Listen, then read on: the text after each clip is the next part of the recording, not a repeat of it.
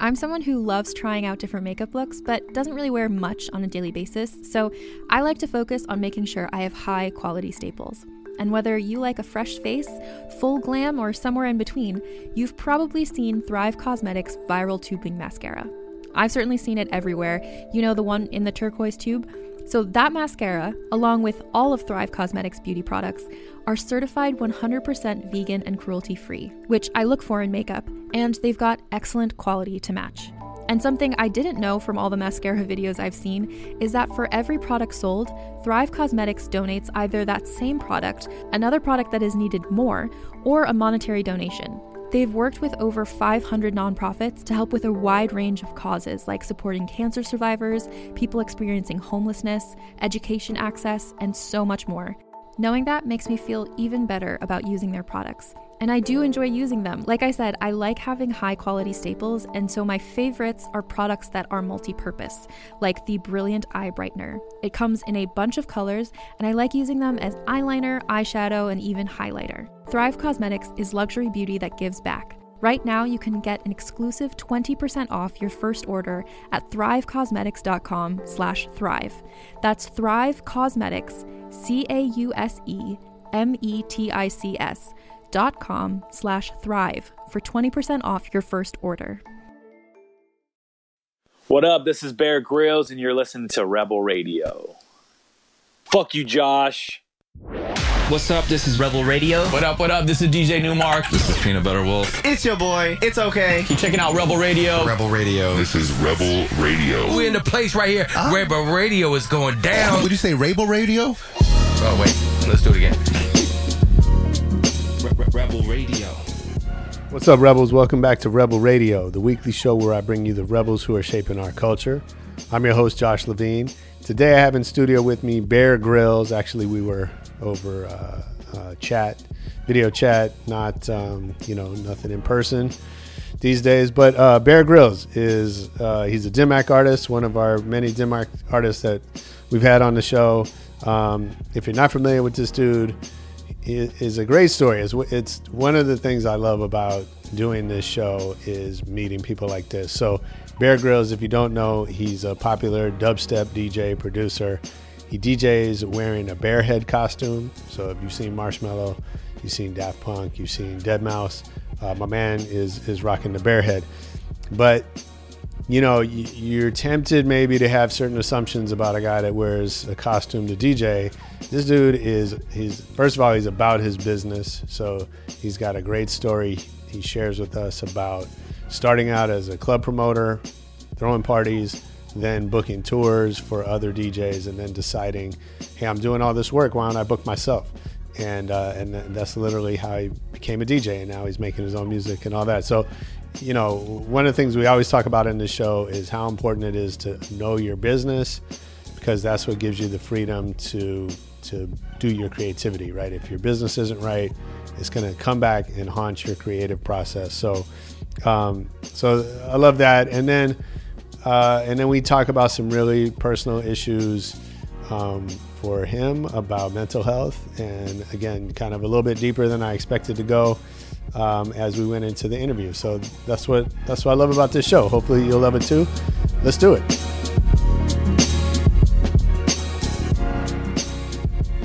Uh, these past seven years touring, I've probably spent about 11 months total of the whole year on the road. So I'm home for 30 days. So Sure. Everyone's home and, you know, I'm just trying to get as much stuff done as I can with other people because uh, this time isn't going to last forever. Absolutely. No, I mean that's uh, that's a great uh, point. That you know, there's there's um, you know, it's easy to to just get caught up in the negative side of of what's happening, and obviously there is a lot of that. But uh, but there's also good things that can come out of it too, and having time at home or or being uh, you know even for us with this show, right? Like there's, there's a lot of people that are available now because they're home, right? They're not on the road or whatever. Yeah, definitely, and and that's that's the one thing I've been telling all my friends, uh, all my DJ friends, and all my family is that I've been touring nonstop for six years. You know, last year I flew three hundred thousand miles. Wow. I was I, I lived in a plane. Um, I think I spent almost two hundred nights in a hotels, 200 plus. Um, and I, I've been telling everybody, you know, hey, I'm getting older. It's been it's been long. I know what the road does to my mental health. That's been an issue the last year or so. Um, I'm really I'm I'm really looking at this time to sort of just sit in front of the TV and you know recoup because it's easy for me to to be afraid and say, "Oh, I'm not making money. I don't have shows until July."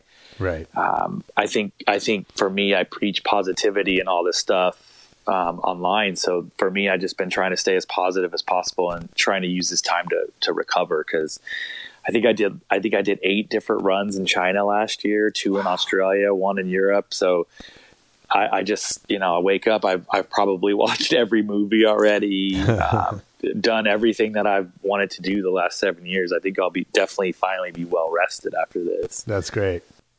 That's amazing. Well, I want to dig into some of that with you. I'm, I'm definitely, uh, you know, I've been talking with Mike Jones at Dim Mak about you for a while. Mike's the homie, and um, nice. And so I'm, I'm excited to dig into some of your story. But uh, if you don't mind, take me back to the very beginning. Um, do you remember the first record that you ever bought for yourself? Yeah, well, so I I grew up in the '90s, and I, I, the first record I ever bought was uh, the Chronic, Dr. Dre, the nice. Chronic. Wake up, jumped out my bed. I'm in a two man cell with my homie Little Half Dead. Murder was the case that they gave me. Dear God, I wonder, can you save me? And I, I grew up in Long Beach, California, and as you know, Snoop Dogg is sure. from Long Beach, California, and I went to the same high school. So during that that time period, I was definitely into gangster rap because yeah. I grew up in Long Beach, and that's I don't want to say it's the birthplace, but you know, Compton, Long Beach, kind of mm-hmm. kind of where it all started. And uh, Sublime, Bradley Nowell actually went to my high school as well, so I was oh, wow. really big in I was really big into these house bands. Long Beach had this like such great house band culture. You know, we'd go to a party and Sublime would be playing in the backyard, and or uh, Reel Big Fish, or you right. know some of these bands that actually made it pretty big. Like a kid I went to high school with, who I'm actually really good friends with today, David Foral. He uh, is in the Dirty Heads. He's the bassist in the Dirty Heads. So okay. long, my high school has a, a great music program and uh, has put out so many great musicians. I mean, that's amazing. First of all, just starting, you know, starting with the Chronic, you know, one of the best albums of all time in any genre. Um, you know, that's a that's a great way to kick off a lifelong love of music, I'm sure. And um, and so yeah, I, I can only imagine what it's like growing up in Long Beach in that era. Um, you know, I got to, I, I, had a chance to work with Mack 10 a little bit back in the day, and you know, I know there was just a, a this explosion out of out of Long Beach and, and Compton and all that. Um, must have been amazing. Yeah, and I, I, just I think I just read yesterday that the Chronic got added to the Library of Congress. Yeah, yeah, I saw that's that. pretty. That's pretty insane. That's great for sure. Yeah, I mean it's interesting. I you know I was in college when that record came out, and uh, you know the. It, it, you know, obviously, it's such a different time in music now, but you know, if you if you remember just the impact that that record had on on everybody, you know, from the from the law enforcement that was, you know, uh, like there was whatever, I forget exactly, but there was like a lawsuit against Time Warner over that record and yeah. you know and what it meant to fans and what it meant to you know artists and aspiring artists. You know it's just like Dre came and set the bar for everybody. Um, definitely. It was you know it was cool to sort of I, I always felt like I had a piece of it because Snoop was from Long Beach and you know he, he the biggest records on the album were collabs with Snoop, and then the Dogfather came out. I think the following year, and that yeah. was when it just, for me personally, was when I really got into into the music. I was actually an athlete in high school. So What'd you play? I was, I played baseball. Oh, cool. Played baseball in high school and college, and my dad was actually a musician. He was in a band. He was the lead singer, guitarist of a band for twenty years. Oh, cool. Not like a, not like a. He didn't. He, I mean, he made money off it, but it wasn't his full time job. So he kind of did that on the side yeah. for a while and never really toured. But I just remember growing up, my dad singing and playing guitar. So I, I always felt like I had the music in me, but Mhm. I always I wanted to be an athlete. I growing up, you know, athlete's so much cooler than a musician in a in a child's eyes, I guess. Sure. I want to talk to you about Fiverr. You know, for 2020, there's no such thing as business as usual. Every company I know, every company you know, is figuring out new ways of getting things done. We're working remote. Some companies are downsizing. All the events are moving to virtual. Even this show, we used to record every episode face to face. Now we're doing video chat, phone chat, etc., etc. If you own a business, pivoting quickly is hard enough, but finding the right people that you can trust to make it happen, that's the key to success. Fiverr is a great freelancing platform that helps you find talent to build your online presence fast. Whether it's building your first website, designing social graphics, you got to have the right people, and getting the wrong people is disruptive to your business. So, Fiverr lets you hire freelancers who have proven track records and clear pricing. You're not in the dark, you're not haggling. It just makes everything easier. Use Fiverr to connect with freelancers offering hundreds of digital services from graphic design, copywriting, web programming, film editing, uh, pretty much anything you need done that can be done remote, which is, as we've learned, is everything uh, you can do on Fiverr. You can work with confidence, knowing exactly what you're paying for upfront. The payments are released to freelancers once you've approved the work. They have 24 7 customer service, so anytime you have an issue, Fiverr is there to help you. Find talent today at fiverr.com and get 10% off your first order using our code Rebel Radio. All the digital services you need are in one place at F-I-V-E-R-R.com, code Rebel Radio. Again, that's fiverr.com, code Rebel Radio. So how'd you get started then making music? So actually, it's kind of a long and evolving story, but I graduated from UC San Diego, uh, pre public law, political science degree. Wanted to to go to law school, and during the time I wanted to study for my LSAT, I didn't want to work, so I moved back to Long Beach from La Jolla. And I had a good friend of mine. He was this Asian guy, and he was throwing parties at hotel, uh, like hotel uh, conference rooms or whatever. And in high school, I was I was the guy who threw those epic parties because my parents would allow us, you know, all my friends to come over, and I I would have 500 kids in my house. Oh wow. It would be these like slamming, and I, I would make these, and I, I remember my buddy and I we would make CDs, uh, playlists, and we would just have this CD changer, five discs, you know, just going off all these these hits and songs that we will want everyone to dance to, and we would set up a dance floor. And I did that several times, and when I moved back, I was like, you know, I don't want to get that typical serving job at a restaurant and whatnot. And I had I just happened to go to one of my buddy's parties, and I said, dude, I did this in high school, and I, I'm I'm not kidding when I I tell you I used to have a friend that would have to stand at my front gate and turn people away because it was just too, it was just too crowded. So I, I kind of had the idea. I said, "Look, let me throw a part. Let me let me throw one of these parties in this in this hotel." And I did that. I think I was like 21 years old, and I made like five grand. You know, off this one party, 500 people showed up. Uh, then I then I convinced a local restaurant that kind of had a bigger layout to let me bring in a DJ and charge money. At first, he was kind of reluctant. Uh, he decided to do it, and then you know, first first one I ever threw 600 people. The bar did the biggest numbers he'd ever, and he comes back. He's like, I need this every single week. So back in the early 2000s, uh, there weren't many nightclubs in Long Beach, and soon because of that, uh, nightclubs started popping up. So at a certain point, I was running all four nightclubs in Long Beach. The Long Beach Magazine named me the most innovative mind of Long Beach because I had created a business out of nothing. Oh, that's amazing. Um, I was throwing official Grand Prix parties. I actually had DJ AM come to Long Beach and play at a restaurant for a grand a Grand Prix party because you know the Long Beach Grand Prix is a pretty big deal across Sure. the world. yeah, yeah. So I, you know, I did that. Uh, and I just kept growing. I, I grew this business uh, to 13 different markets across the West Coast. I'm actually responsible. Uh, I threw the first EDM shows in like Eugene, Oregon, Chico, California. I just would come into most of these college towns when EDM was still, still kind of um, controversial. You know, most of these venues didn't want to throw because of all the drugs that were associated with it. And right. I convinced all these concert venues in these college towns to let me throw it and I decided to come up with a name, and the name was called Into the AM. And um, at that time, I had become friends with Steve Aoki because he would throw, he was throwing parties, I was throwing parties, so he would come down and DJ some of my parties as he was getting bigger. And you know, I kind of grew him in California. I did. He did a tour. I can't. I don't know which year, but 2000 and 12, 13 ish, he did the Dead Meat tour, and mm-hmm. I actually booked like 10 of those shows across the West Coast. Oh, nice.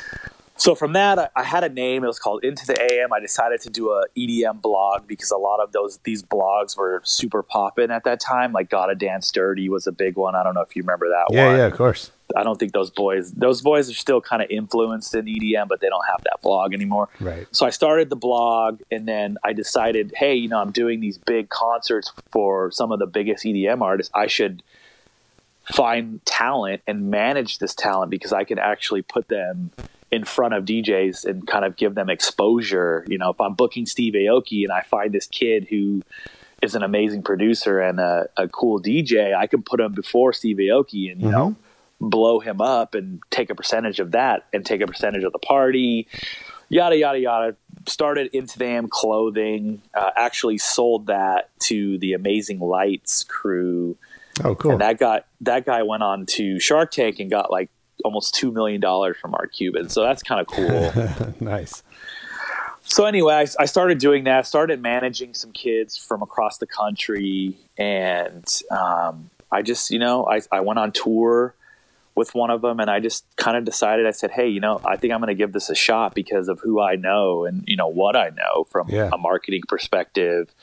And all this, I think I can create a brand that could be cool and, you know, kind of blow that up and do it myself instead of taking 15 or 20% from these kids i'll take 100% so yeah, that, that that was yeah that was born in 2013 uh, Bear Grillz was born in 2013 um, and i mean that's that's pretty much how it started i just you know was in the music industry i don't think that if i didn't have prior experience i don't think i would have been able to to do what i have done with it no i'm sure i mean it, that's a great story. Um, you know, having that, uh, you know, so, so many musicians get tripped up on the business side, right? And and then that ends up affecting their their creative output and and all of that. And so I think having that background in the business first is is uh, that's an incredible way to go.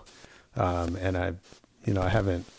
I know some people have done that, but uh, you, you know, you don't hear that too often. Usually, it's the other way around that people kind of start as an artist and then they find them, themselves in the business. Um, so are there, you know, obviously you took those relationships. Are there are there lessons that you had learned uh, as a as a promoter, as a manager, that then you you applied to your own career? Definitely. I, I just I learned, you know, hype. I think hype and perception are the two biggest things for a for a musician, mm. um, especially for producers, because in my opinion, I know there's different DJs who stand out who are more like turntablist types, but if you ask a lot of these producers, they don't consider themselves DJs. Sure. So at the, so at the end of the day, you know, everybody's essentially playing the same music. You go to an Excision show who is one of the biggest dubs probably the biggest dubstep DJ in the world now. Yeah. He's not playing any different music that Bear Grillz is playing or you know vice versa like right. we're all playing we're all playing the hits aside from some of his unreleased songs or some of my unreleased songs we're all still playing essentially the same music. So there's a there's a heightened perception for excision. You know when you go to a, an excision show you know what you're going to get. You're going to get crazy visuals and really lo- loud and big you know watts of bass. Right. And so from that perspective it's like you you, you have to differentiate yourself from from that. So my idea was, hey, I'm going to make and play the same music that everybody else is playing, but I'm going to wear a bear head that lights up. yeah, for sure. And you know that that was step one for me is that I di- dif- differentiated myself from everybody else because I could have just been some normal dude up there dressed like everybody else, Yeah, DJing the same songs, and that wouldn't have made me stand out. But by putting a bear head on, that was like market 101. I could brand myself. The merch was going to be a, a hit because I could put a bear head on everything. Mm-hmm. And then num- number two was essentially associating myself with people who were a lot bigger and more known than me because one way to make make yourself to be perceived as a you know bigger and better is that oh he's hanging out with Excision or he has a song with Excision or right. you know all these different things or he's on tour with Excision. So a lot of the early on steps, like for example, I got lucky, but uh, Max Freeman, his he's one of my best friends. He's actually my agent at UTA.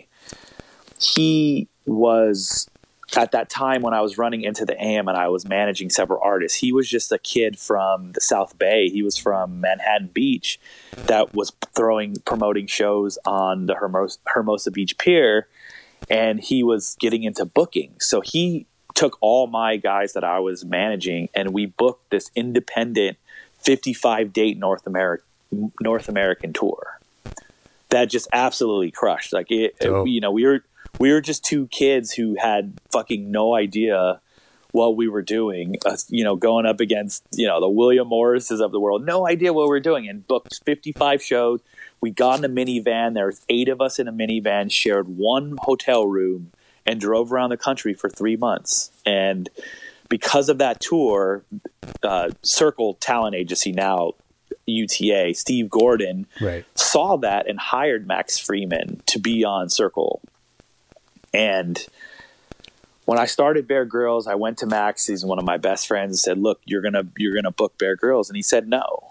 He said, "I can't. Circle is not going to allow me just to, you know, book some random DJ that doesn't have the credibility." Hmm. So I said, "All right, cool." So I, I I went out. I did I did everything I had to do. You know, I I did the collabs with Datsik, and I was on Firepower Records, Datsik's label.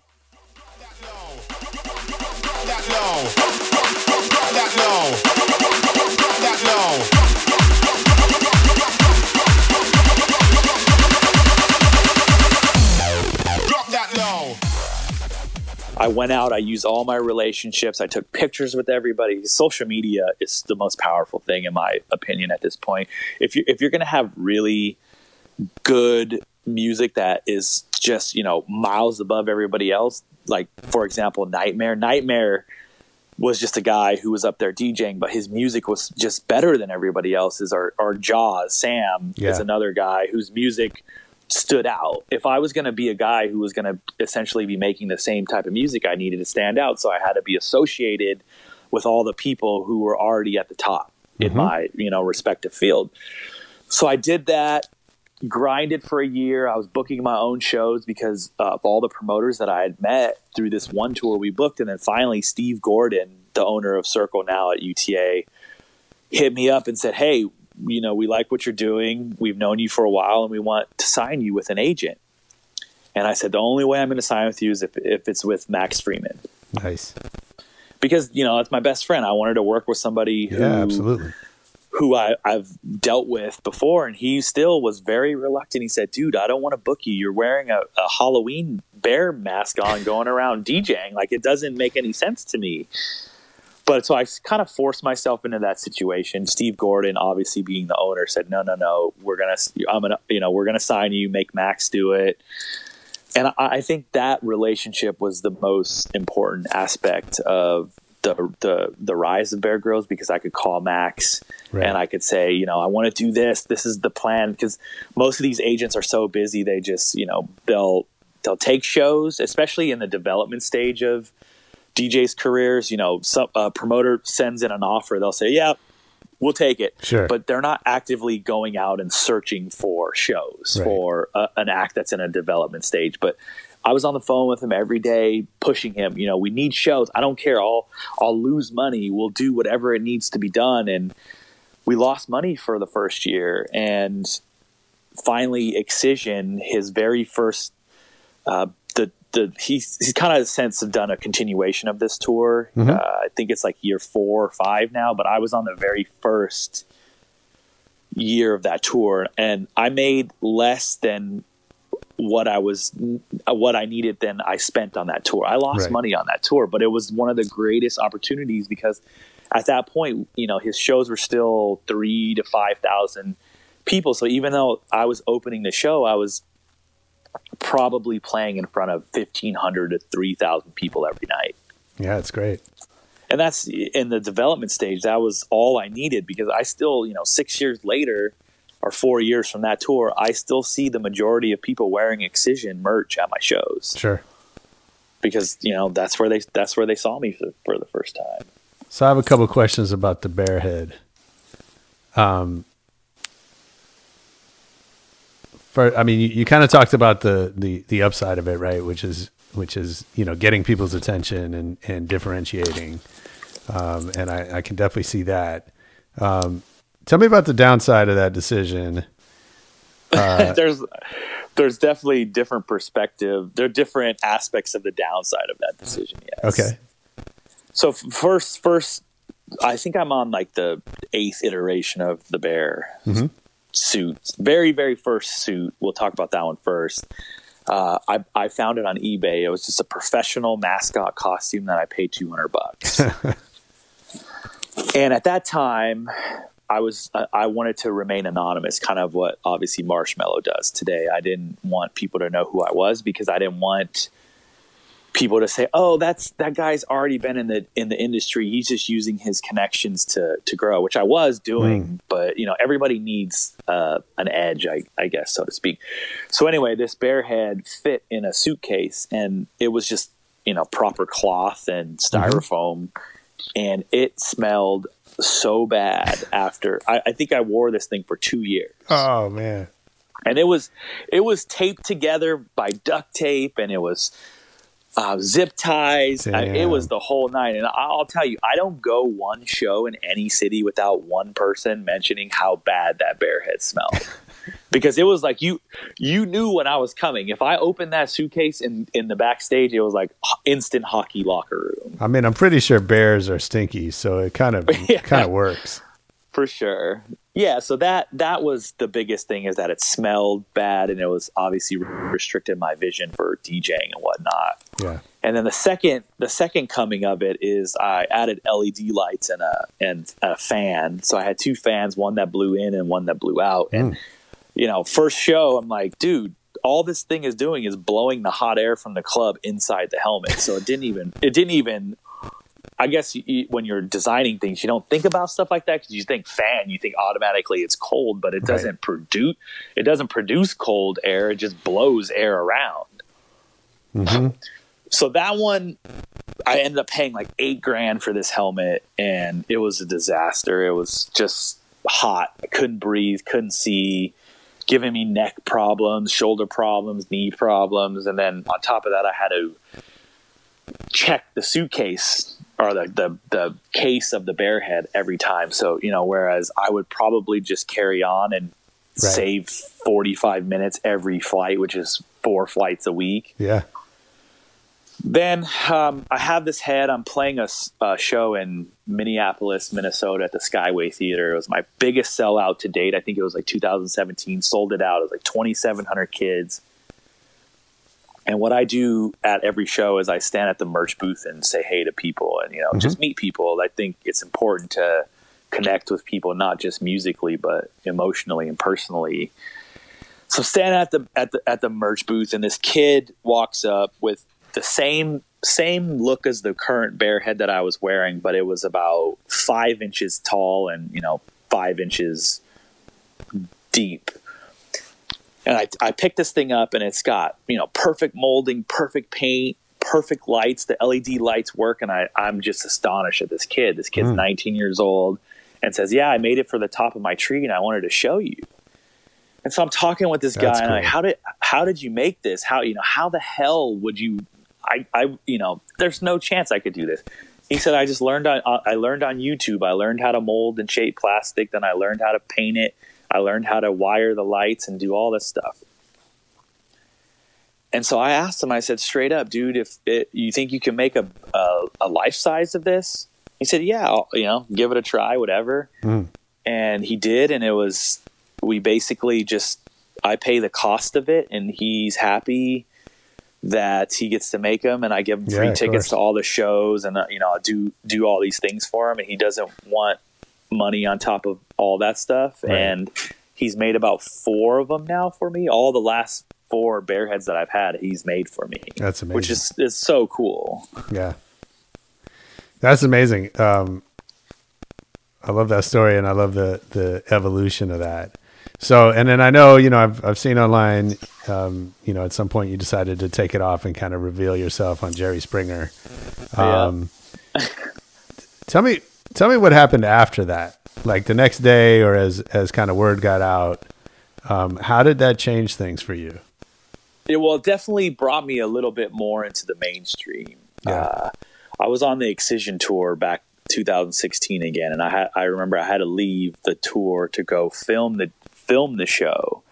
And of course they filmed it i want to say in march and it didn't air till the end of may. So it was a couple months in between. And um, at that point kind of a funny story i was still anonymous obviously so i hadn't even told my family yet. Oh, wow. because i didn't i didn't want my family to worry because you know kid says, "Oh, I want to be a musician," that's you know, the, immediately they're thinking fail. That's not going to mm-hmm. work. He's not going to make money. It's so hard. Yeah. So I don't want I didn't want to stress the family out. I just wanted to go. I told them I was just touring with the DJs that I managed because I was still managing DJs on the side as I was growing the Bear Grillz project. So when I found out about filming the Jerry Springer show, it was around uh, November. So they said, you know, we're going to film it in March. It's going to air in May. So I had to sit down with my family at Thanksgiving and say, hey, guys, I've been DJing under this alias and I've been wearing a, a costume so you guys didn't know it was me. But I need you to know I'm doing this, and the Jerry Springer uh, crew have asked me to reveal myself on the show. So you know, it's a crazy thing. Leave the tour, go go film this, and I I looked at it as a, a massive troll because Bear Grillz in itself was a troll at the beginning to begin with, mm-hmm. Mm-hmm. and I thought, what bigger troll to do than being on the Jerry Springer show where two two million people watch this show, you know? Crazy. and, and it was cool. They brought in a they brought in an EDM crowd specifically for the show, so it Right. wasn't like these you know old people being Right, like, right, "What the hell's going on?" I don't know, and it was pretty hype. You know, I played a couple of new tracks, and it, it helped in in the recog- Obviously, it helped in the recognition factor. It was more of a, a funny troll though, because I still you know see friends who are DJs, and they all the first thing they say is Jerry Springer. I can't I can't get away from it. Fans at, at least once a show people say I can't believe you're on Jerry Springer. I saw you on Jerry Springer or this and that. So it was it was cool. It was a great step in the evolution at that time. Definitely. So, so did you find yourself kind of like, you know, taking a sigh of relief after it had happened, or did you find yourself like worried about, you know, I don't know why there would necessarily be a backlash, but but just meaning like now all of a sudden people know who you are when before you yeah. had the anonymous uh, kind of protection. Yeah, it was it was the anonymous the anonymity was cool because there was a bunch of theories that it was Skrillex or you know it was one of these Right. top DJs at the time, and I, I really played on that Sure. because that you know if someone thinks it's Skrillex, they're gonna care more about it. Mm-hmm. And my big concern was that I'm gonna take this mask off, and they're gonna say this is just some random dude. Right. It's not Skrillex. Why? How? Why have I been following this guy for so long? You know Right. but no, it it was mostly po- it was all positive. I, there was nothing bad. They all just said, "Oh, okay, cool. It's you know, it's a dude. It's it's a guy named RJ." Mm-hmm. And at, up until that point, it, it was kind of kind of sucked because I read an article about Uzi, and Uzi was like very very secretive at the beginning of of his his plight up as you know being a worldwide touring DJ, and Yeah. he always said it sucks because I can't go to after parties. I can't enjoy things that a normal DJ can enjoy because I have to keep myself mm-hmm. covered at all times. And I experienced that. I couldn't. I could just go and walk in the crowd and nobody would know who I was. They'd just be like, "Oh, some random dude." Right. and and it kind of sucked that I couldn't enjoy the fruits of Sure. you know being this big touring DJ. So after that, I'll never forget. I don't I don't particularly remember what city I was in, but I walked on stage to kind of go set up before before I was going to play, and I I heard several people scream RJ. Hmm. And it just kind of took me back because that was the first time it ever happened. Somebody had recognized me outside of, you know, someone I had known previously. Yeah. So that was cool. Um, I think I think in the long run, it ultimately helped my my brand because I was I'm able sure. to I was able to connect with everybody on a more personal level as opposed to seeing this character on stage and then not seeing the personal side of of who he is as a person because up until the point before I had revealed myself on Jerry Springer, it was all sort of um, robotic type tweet, social media posts, or only dealing with the brand. After I could talk about personal things and my personal life and things that you know people say, "Oh, he's actually a human and he's a good guy." Hey, if you're enjoying this one, let's go back in the Rebel Radio archives. Check out my interview early on with Caspa and Rusko, two of the early dubstep pioneers. Um, they were on the the verge of their reunion, which I think I want to say was back in 2016, 17, something like that. And uh, they gave us some great insights into the history of dubstep and kind of where it was at at that time. It's a good one. So if you're talking to up and coming DJs today, or or maybe you're, uh, let's say you're giving a graduation speech at uh, UCSD, um, would you tell people to have an alter ego?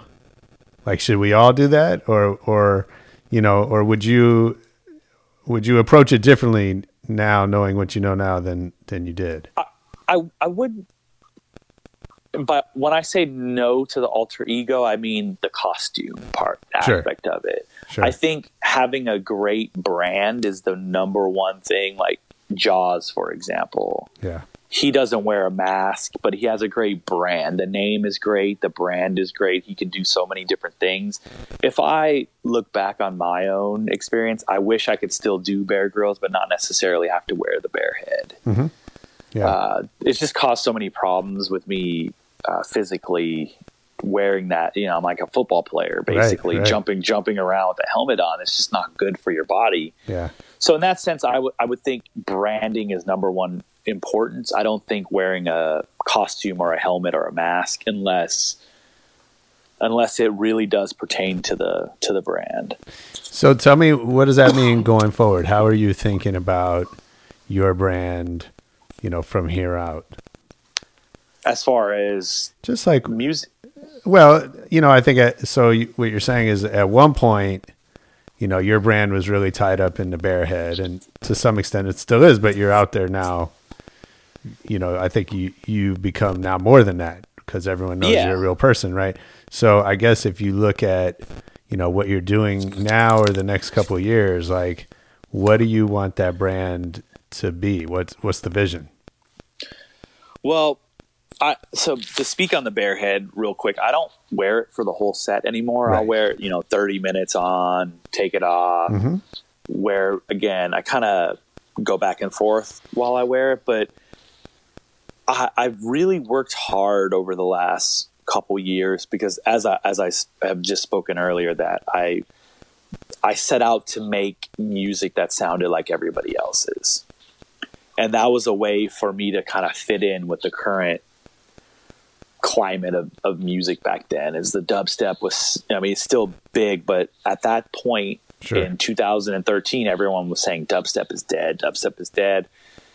But obviously we've seen a, a big revival, but um once I kind of reached a, a a level of of I guess i say how how big my brand was, I decided that I wanted to focus on making music that was more meaningful and not just sounding like everybody else's. Mm-hmm. And that's when I kind of hooked up with Dim Mak back in what I guess it's been a little bit over a year and a half since I've been releasing with them, but I, I didn't want to all of a sudden do a 180 and be like, hey, I make dubstep bangers, then all of a sudden I make a very emotional song Right. But this album demons uh, i decided that i really wanted to go the route of making some melodic music and some meaningful music and you know putting lyrics behind it that actually meant something.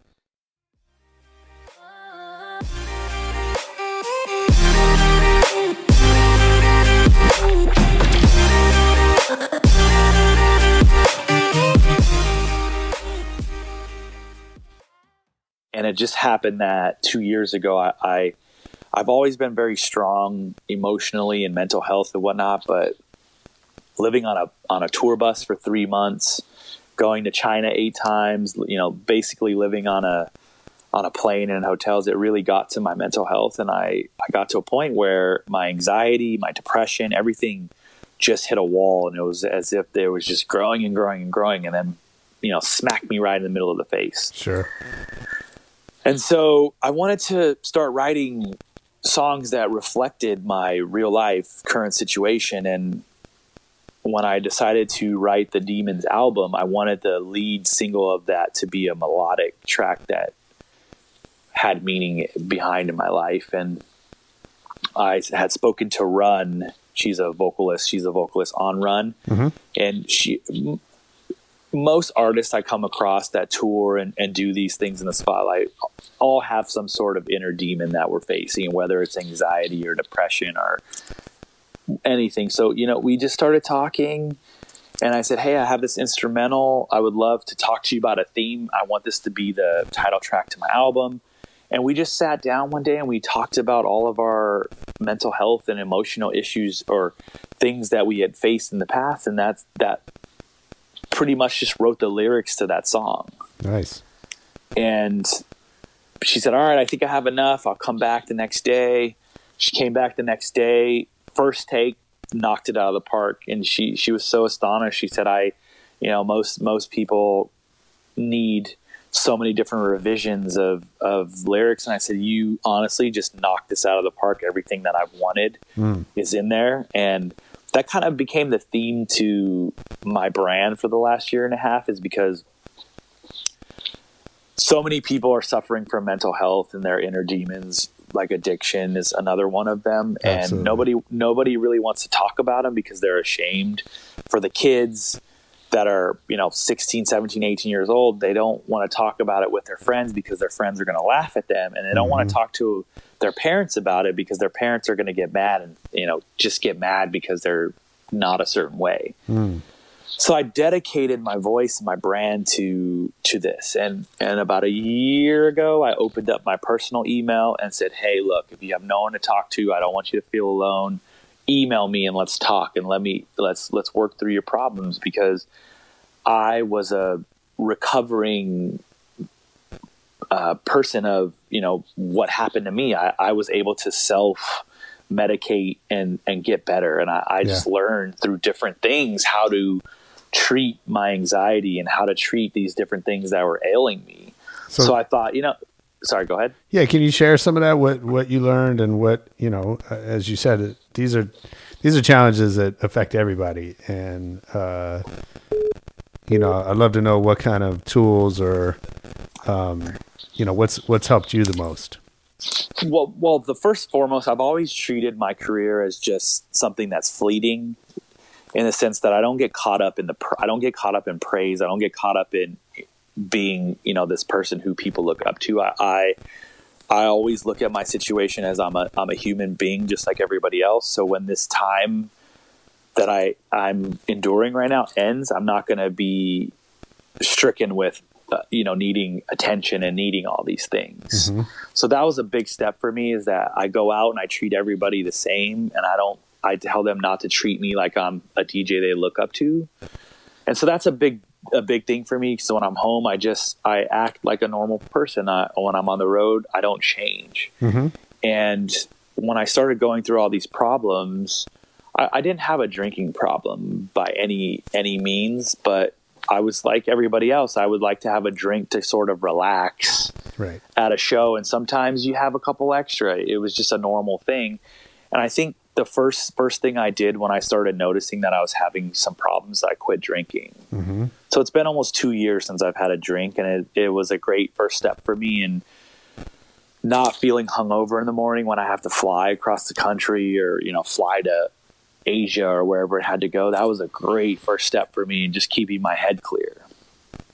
I mean, I think that's a great lesson that, you know, we use these things, you know, alcohol, medication, whatever, to, uh, you know, to help us. They're coping, right? But, but sometimes they don't. help. Sometimes they do more harm than good, right? Def- definitely, and that that was the thing. You know, you put on weight when you're on the road, so obviously drinking doesn't help. Right. Second thing I did is I cut out meat, and I, I did a lot of research on meat and dairy and processed foods, and obviously it really helped that I, I got to travel the world because I would go to Australia Mhm. and I would see that they're not putting these things in their their food like they do in, in the States Right. and I, I really educated myself on food and nutrition and i started noticing that everything we eat they add sugar for no apparent reason i mean for obviously for it to taste better. Mhm. but fat and sugar and all this stuff is added to all of our foods.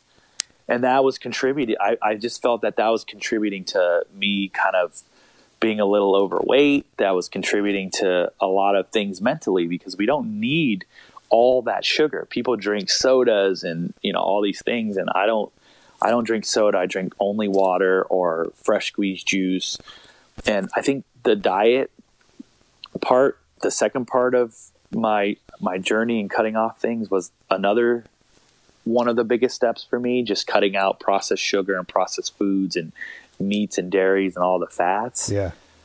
that really helped me to feel huge. better, to have more energy, and to kind of just tackle these problems. I just think I became a lot better at being self aware when I was going through something, and I would figure out different ways to help the situation.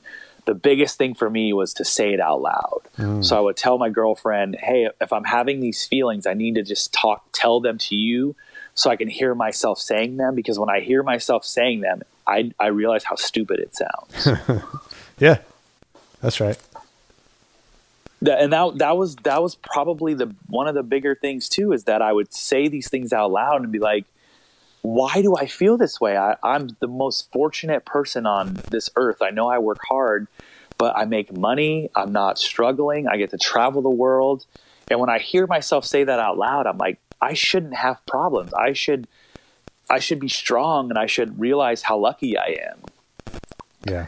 And and that was a big I, I read a couple books and you know did research on how to overcome these inner demons and whatnot and that was probably the biggest lesson for me aside from the diet was that just talking and saying them out loud and getting them off your chest because then you start to realize how crazy it sounds Mm-hmm.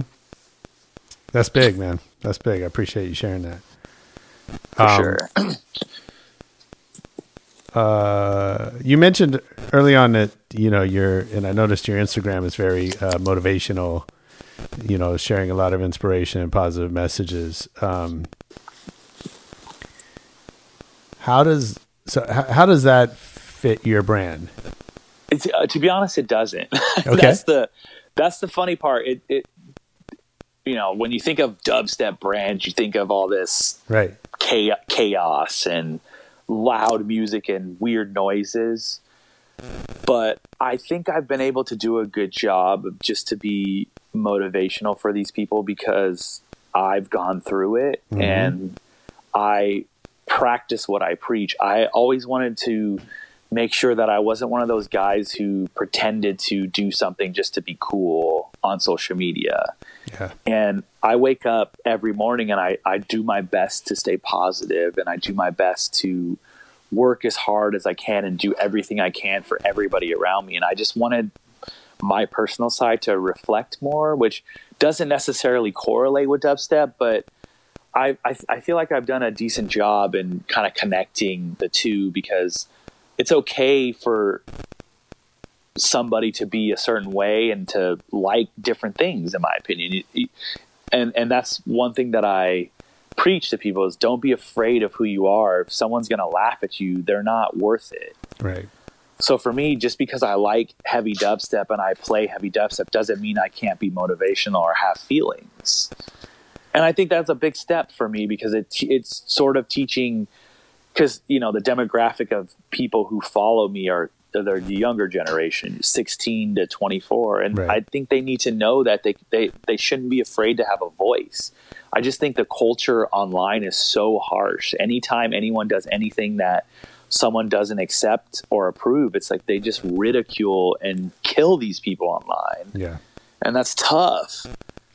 Well, I also think, you know, like you say it's off brand, but I also feel like um, going off brand sometimes is an important part of building a brand.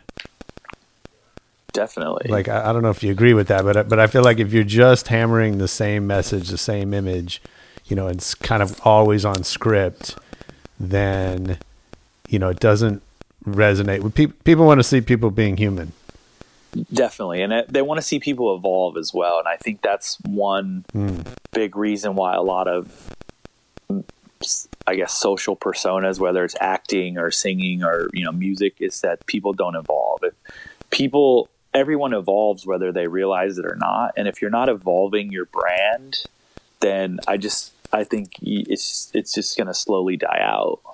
You can only Absolutely. be successful at you know things change, trends change, the world changes, everything changes. You can't expect to stay the same for for the duration of that. And I think a lot of people who have followed me from the beginning have seen this evolution, and it's good. I've I've been putting out a lot of melodic music, and and I I notice a big difference at my shows previously two years ago i would go to the show and i would see nothing but guys in the Right. front row ready to headbang and mosh and do all this stuff and i recently one of the last shows i played in january i noticed the first five rows were all girls ready to ready to cry to all the sad boy songs that i'm going to play in my set.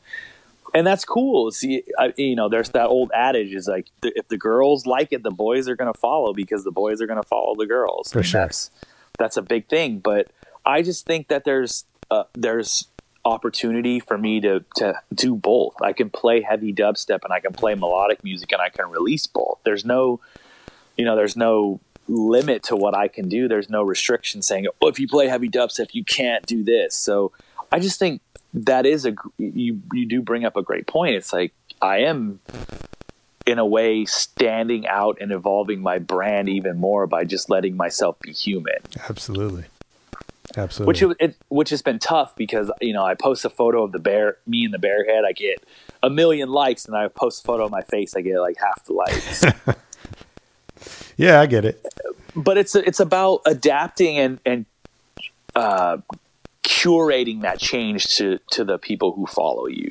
I think they're they're so used to me posting the memes, or you know, I built I built the Bear Grillz brand at first with memes and and womanizing and that type of stuff, and now that it's changed so drastically, it's just all about curating your content for the people because I think people don't necessarily know what they want to see, but they'll react to it over a course of time. Like I, I post these inspirational quotes and you know they they regularly get more likes than anything else I post. Yeah.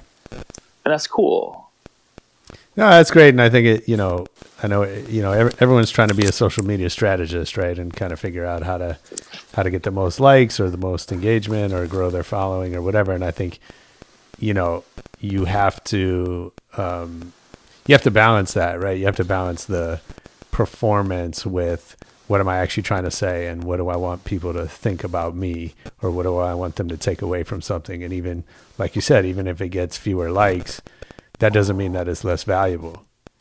Definitely. And it just takes time as well. You know, you can't just all of a sudden 180 make regurgitate. I always called it regurgitated dubstep because it sounded like everybody else. You can't mm-hmm. just all of a sudden go from one thing to another overnight. It's just a slow, gradual change where I noticed that I paid. I'm I'm such a overthinker and I pay attention to everything when it revolves my brand and I look at who's following me, who's commenting, who's liking, and I can see a difference. I can mm-hmm. see there's a lot of more sort of influen- influencer types that are following me because I, I put out empowering songs. Like the track I did with Nev was sort of like a, a woman empowerment song that, you know, she broke up with her boyfriend and she doesn't need him anymore. She's mm. smiling without you, basically, was the title of the song. And I noticed that's become an anthem for a lot of these people online that post about breakups and, you know, being a stronger person. And that's cool. That's great. So, what are you most excited about next? To get over this damn virus, man, I want to go back to playing shows. No. I'm sure. No, I'm I'm excited, man. I I've I've got a lot of music that's unreleased, and um, just I'm always trying to trying to think one step ahead, and I just think I would love. I, I'm very excited to evolve even more and make a, a set that has all the emotions, and that's what I want. I I, hmm. I don't know if you're familiar with the the cover of the Demons album, but Yeah. on, on half of it is half of the forest is colorful and the other half is black and white and the other half that's black and white is the human side and the colorful side is the bear side so that kind of signified for me that you know even though our lives can be dark and grim in real life we use music and we use concerts as an escape to go and to escape this reality and have fun and let loose Yep. and to me, I don't want people to come to my show and just rage, rage, rage, headbang, mosh. I want them to f- experience all the emotions, and that's that's kind of why I decided to to make and release melodic music and music that has meaningful vocals because I want it to be, and I tell this this a lot, but I, I want peaks and valleys. I want people to sort of you know ramp up their energy for 10 to 12 minutes and then bring it down chill out for a little bit hang with their friends get a little bit emotional and then come back. And it's just like peaks and mm. valleys through the course. And it's almost like telling a story through the music. Yeah. and that's cool. I don't want to just i don't want people to come and be like oh I heard this set before from dj so and so it's the same thing every time. Right. just kind of kind of want to stand out. Yeah, I love that. Nice. Well, um, let me get to a little lightning round before I let you go. for sure Um, what's your favorite city to travel to? city paris Yeah. Hell yeah. i'm sure that one is a common yeah, I love Paris. common Who's your favorite DJ? Ooh, that's a tough one.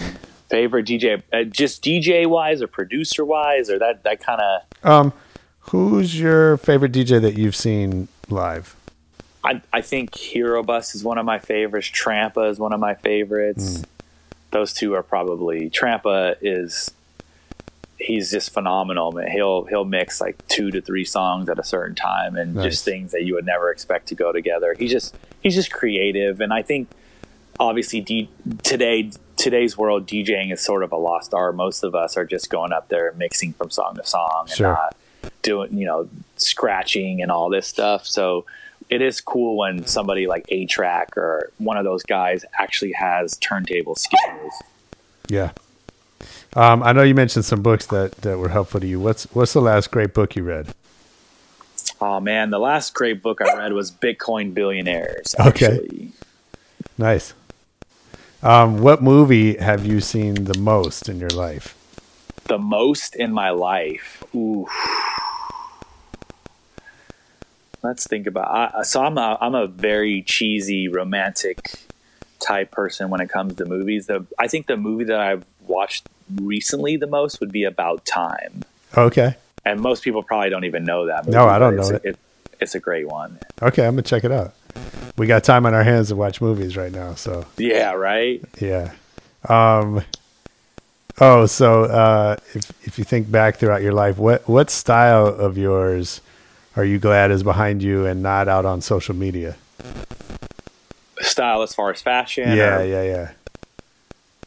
Oh man, styles. Probably the baggy pants. Uh huh.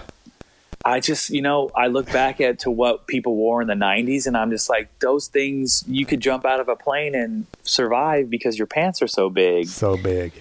And the thing is, is, you know, I wear joggers and more tight fitting pants nowadays. Yep. And it just, it just makes sense that they're tight. It just, it, doesn't make any sense that they're baggy.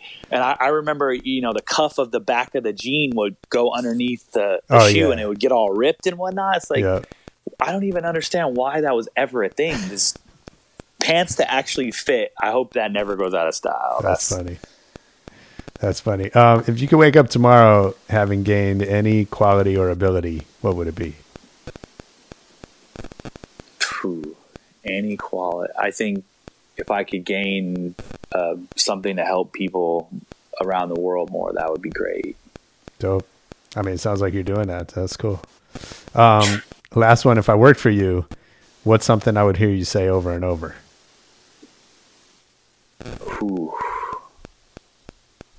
Um, what do I say a lot? I, I'm I'm a pretty I'm I'm very neat, so it's probably like close that drawer, put that pen away, something something along those lines. I just like to be very orderly. I just my life is very chaotic when I'm Sure.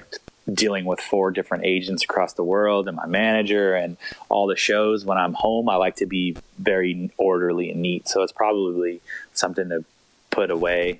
Yeah. I know that, I know that sounds lame, but I'm I'm pretty lame when I'm home. No, but I think having your space the way you need it to be is, you know, we all have that. Some of us, Definitely. Are, you know, some of us are fine with a mess and we know everything is, or some of us, you know, we we just need it how we need it. yeah. I- yeah, I get it. Man, this is a great sure. conversation. I really appreciate you making time. Thank you, man. Yeah, of Um, course. I got nothing but time right now, man. For sure, for sure. Well, we'll definitely be watching what's next, and, and you'll have to come back on the show when uh, we can get together in person.